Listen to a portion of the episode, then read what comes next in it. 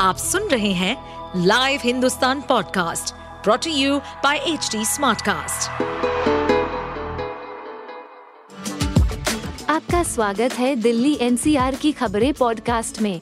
ये पॉडकास्ट आपको दिल्ली और एनसीआर की विभिन्न पार्टियों की राजनीतिक गतिविधियों, महत्वपूर्ण घटनाओं और अपराध के मामलों में गहराई तक ले जाएगा। इस पॉडकास्ट में हम विश्लेषण करेंगे उन खबरों और विकास से जुड़ी सभी जानकारी और फैसलों को जिनसे देश की राजधानी और उसके लोगों पर गहरा प्रभाव पड़ता है। इस बार भारत की अध्यक्षता में नौ और दस सितंबर को जी ट्वेंटी शिखर सम्मेलन हो रहा है। शिखर सम्मेलन में शामिल होने के लिए जी ट्वेंटी के सदस्य दस देशों के राष्ट्रपति, प्रधानमंत्रियों के अलावा यूरोपियन यूनियन के डेलीगेट्स और नौ मेहमान देशों के राष्ट्राध्यक्ष भी दिल्ली पहुंच रहे हैं। सभी मेहमानों की सुरक्षा के लिए दिल्ली को छावनी में तब्दील कर दिया गया है।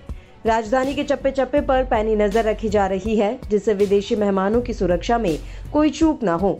जी ट्वेंटी शिखर सम्मेलन के चलते दिल्ली में आठ से दस सितंबर के बीच कई तरह की पाबंदियां लगाई गई हैं। वहीं राजधानी में कुछ रूट्स पर ट्रैफिक डाइवर्ट भी किया गया है।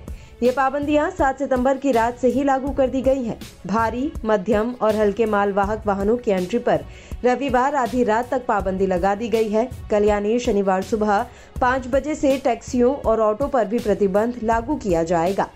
सम्मेलन और विदेशी मेहमानों की सुरक्षा जमीन से लेकर आसमान तक इस कदर कड़ी की गई है कि अगर एक तिनका भी आसमान या जमीन पर उड़ेगा तो उसे भी पकड़ लिया जाएगा। दिल्ली में चप्पे चप्पे पर सुरक्षा जवान तैनात हैं।